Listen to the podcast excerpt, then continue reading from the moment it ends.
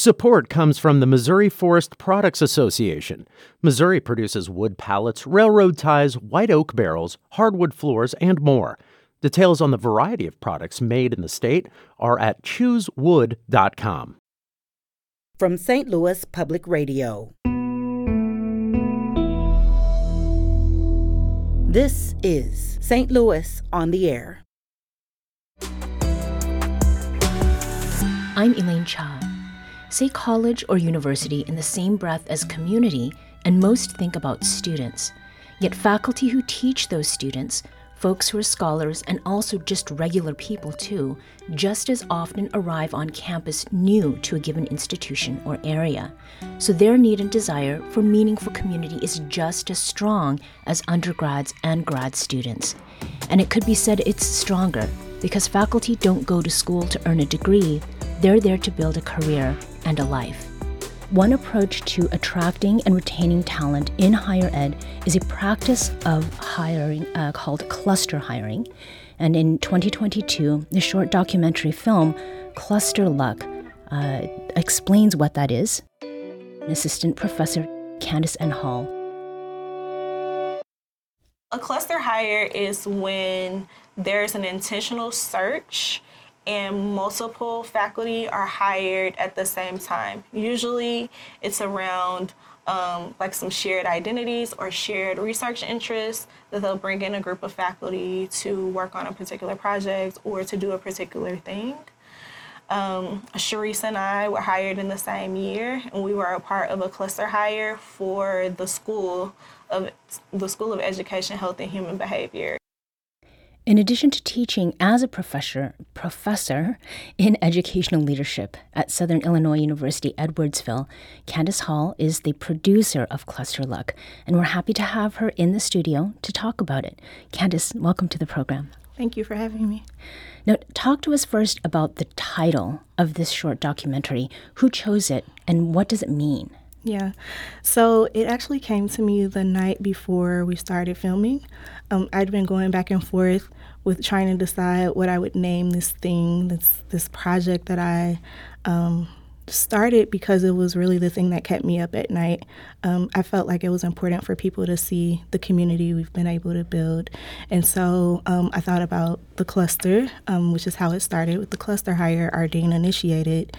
And it's like cluster, cluster, and cluster, mm-hmm. word I won't say on air, came to mind, and I thought about, well, it could have it could have ended up just okay or really bad, but luckily we were able to build community, foster community with one another. And so I ran it past the director, um, who was like, yes, I think we should go with that, Cluster Luck. I was like, I don't know if people understand it. She's like, yes, it's It's it's perfect. It's perfect. it's um, what it makes you think about, I think, also gets at what it could have mm-hmm. been, mm-hmm. right?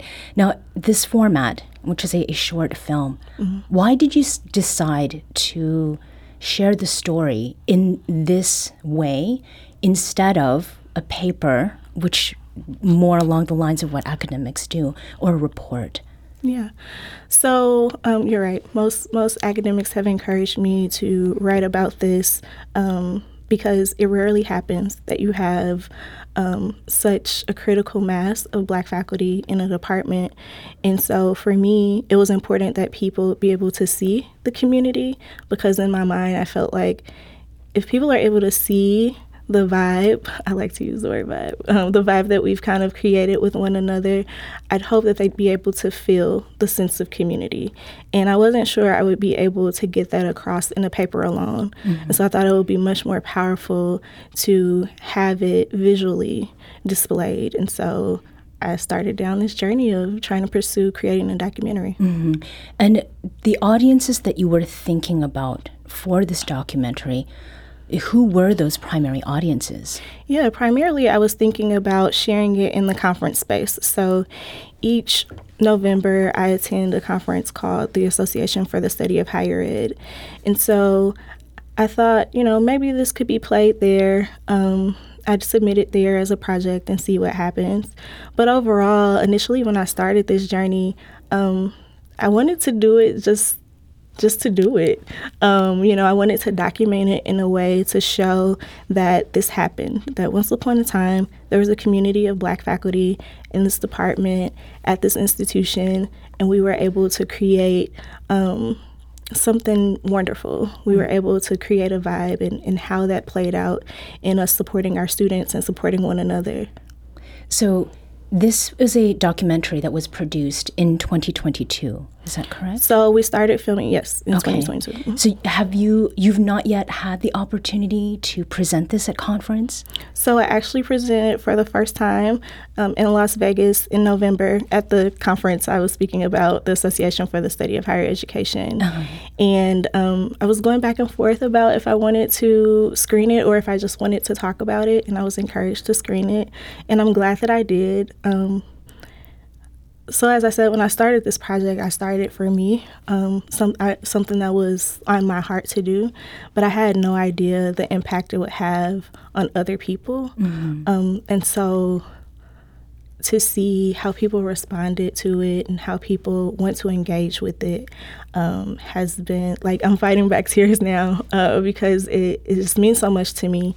And I want to be a part of creating a narrative that shows that Black faculty can have good experiences in the academy and that we should be investing in that. Mm-hmm. No, the, the reception um, that the the documentary has had, is there anyone that is outside sort of that imagined audience that you initially were thinking about that has shown interest in the documentary or its subject matter, um, maybe in a way that you like did not expect? Yeah, um, so I think students on campus have been excited um, to see that um, they could, they too could become faculty one day. Um, my family, who arguably probably don't really know what I actually do, to be able to see it and, and respond to it. Um, and really, like, my children to be able to say, like, oh, like, we saw you when you had this idea, and now we see it come into life, and now we see that other people care about it too, and it's been a cool journey for them to be on alongside me, to mm-hmm. be able to see, like, oh, I can conceptualize a thing and then actually see it through, um, and my mom is an example of that. Okay. So it, does this mean that this project has been kind of a sibling to your children? Yes, I think it has been. Um, it's been a sibling. It's been a family member. Um, it is, this community is something that is very dear to my family um, because the pandemic was hard for a lot of people. And I tell, um, I call them my crew all the time. I wouldn't have survived the pandemic without this community. Mm-hmm.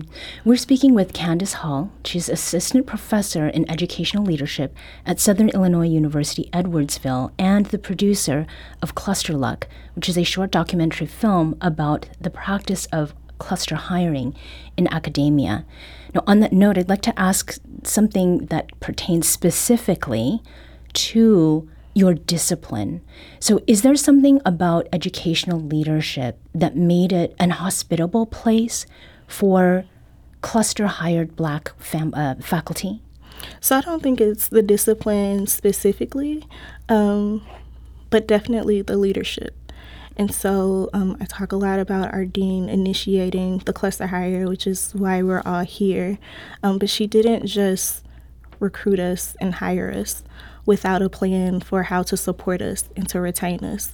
And so I think understanding um, how intentional she's been mm-hmm. um, and that she, as as a fellow Black faculty member, has had a particular experience and wanting to actively create a positive experience for us um, has been something that has helped to to foster community in this way. Mm-hmm. And that is Doctor Robin L. Hughes, correct? Yes. Mm-hmm. So as the dean of S I U E School of Educational Leadership, um, it's clear in the documentary she played a pivotal role yes. um, advocating for money mm-hmm. that would go to this cluster hiring.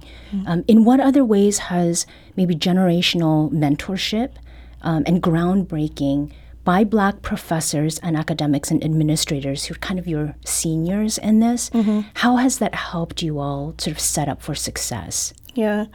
Um, I was actually talking to a, a senior colleague today and just thanking them for the example that they've set and kind of trailblazing. Um, I tell my colleagues across the field, uh, I have a I have a very different experience than what I've read about Black faculty life. Um, I'm not saying that it's easy, right? Mm-hmm. But I'm grateful to be supported by intentional leaders, leaders who want to invest in my work, who see my promise, who want to see me successful, right? And and believe in the thing that I had a thought of building. So mm-hmm. when I came to S I U E, much like my colleague, Doctor J T Snipes, I believed that we could create something great there. Mm-hmm. Um, community is very important to me, right? Because I don't get through this life alone. And so I was interested in building community with him since we were the only two Black faculty in the department at the time when I joined.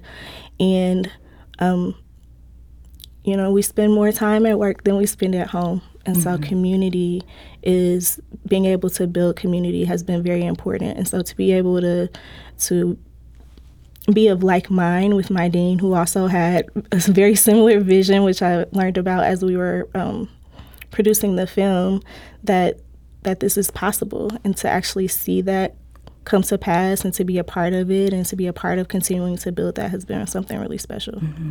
So you and J T Snipes came in at about the same time. So he actually um, started in two thousand eighteen. So before I started, before our dean started, um, he was there in the Department of Educational Leadership. So there was already something kind of started, n- not necessarily formally, but a, a foundation of of Black faculty before you came in. Yeah, so before I came in, he was um, the only Black faculty member in our department, but connected with the Black Faculty and Staff Association on campus to build community.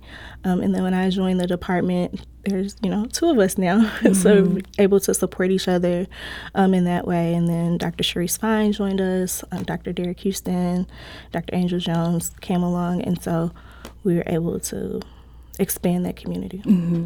Now, with this cluster hiring, mm-hmm. you're all coming in, and cluster hiring can be around shared identity or research interest. It looks like there's a little bit of both of those, mm-hmm. but you all are Black, mm-hmm. and you identify as Black, which yes. is something, again, that Doctor Hughes yes. um, is very careful to articulate in the documentary. Mm-hmm. Sometimes there's expectation and pressure even, right, that's associated with joining a group that's centered around race or ethnicity. I've I've had some experiences mm-hmm. with that. Um, and there's there's also the reality that one or even two identity or value traits is not enough to sustain a community. Yeah. And that's something that Der, uh, Professor Derek Houston, mm. he speaks to as he describes how he understands the cluster hire sort of micro-community mm-hmm. as a model rather than an epitome. Mm-hmm. This is how we can create something. That we're, this is a model in which we can at least look at for guidance for what could be, not necessarily what has to be. Not everybody's going to want to hang out and do a bonfire. Not everybody's going to have a backyard as big as Candace's to do a bonfire. It's a willingness to give of yourself for others who are also trying to give of themselves to you. We all have to work collectively to love each other in a hard way. Um, we praise each other, right? But we also, if we also critique each other. We're trying to push each other to be better versions of ourselves so that the community can move forward in doing what we want to do. Um, and what makes sense, I think, for those beyond this inner circle of five folks. Candace, in a word, what would you say that makes you feel about the future? Hopeful. Hopeful, yeah. Candace N. Hall is an assistant professor in educational leadership at Southern Illinois University Edwardsville and is the producer of Cluster Luck, a short documentary film about cluster hiring in academia.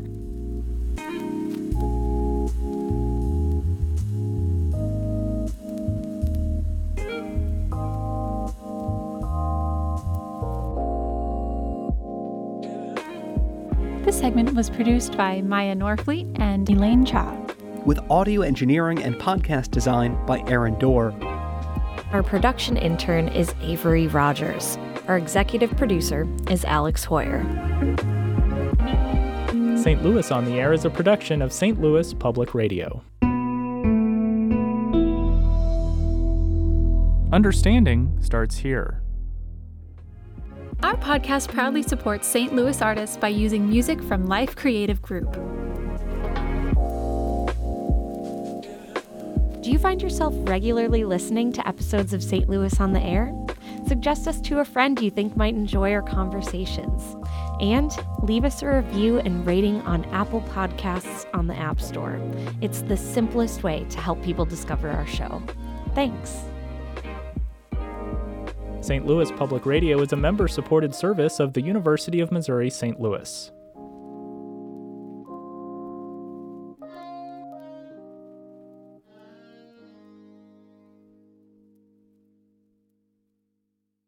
Support comes from Missouri Forest Products Association, committed to sustainable and sound conservation of the state's forests, which support more than forty-one thousand Missouri jobs, resulting in a ten billion dollars industry. Choose Wood dot com.